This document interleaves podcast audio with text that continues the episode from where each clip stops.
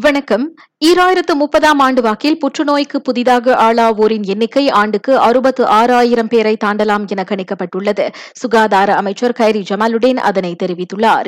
ஈராயிரத்து இருபதாம் ஆண்டில் புற்றுநோய்க்கு புதிதாக ஆளானோரின் எண்ணிக்கை நாற்பத்து ஒன்பதாயிரமாக இருந்ததை அவர் சுட்டிக்காட்டியதாக தஸ்தா கூறுகின்றது. நாட்டில் நேற்று பத்தாயிரத்து இரண்டு பேருக்கு கோவிட் பத்தொன்பது தொற்று உறுதிப்படுத்தப்பட்டது. முந்தைய நாள் எண்ணிக்கையை காட்டிலும் அது ஈராயிரத்து முன்னூற்று எழுபத்தி எட்டு சம்பவங்கள் குறைவாகும்.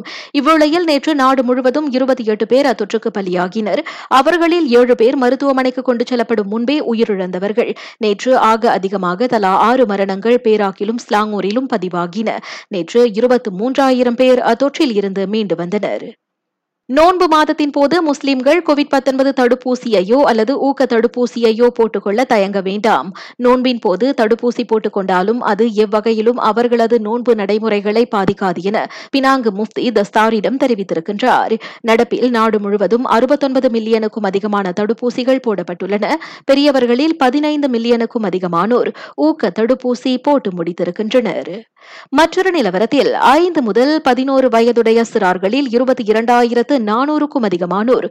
கோவிட் பத்தொன்பது தடுப்பூசியை முழுமையாக போட்டு முடித்திருக்கின்றனர். அதே வயதுடைய சிறார்களில் முப்பத்தி எட்டு விழுக்காட்டினர். குறைந்தது முதல் தடுப்பூசி போட்டியிருப்பதாக கோவிட் நாவ் அகப்பக்கம் காட்டுகிறது.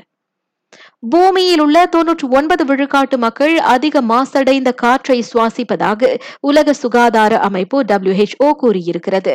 ஒவ்வொரு ஆண்டும் மில்லியன் கணக்கானோரின் மரணங்களுக்கு மோசமான காற்றின் தரமே காரணம் என்றும் டபிள்யூஹெச்ஓ சுட்டிக்காட்டியது. உலகின் ஒவ்வொரு மூலையிலும் காற்று மாசுபாடு பிரச்சினை இருக்கிறது என்றாலும் ஏழை நாடுகளில் அப்பிரச்சினை இன்னும் மோசமாக இருப்பதாக டபிள்யூஹெச்ஓ தகவல் கூறுகின்றது.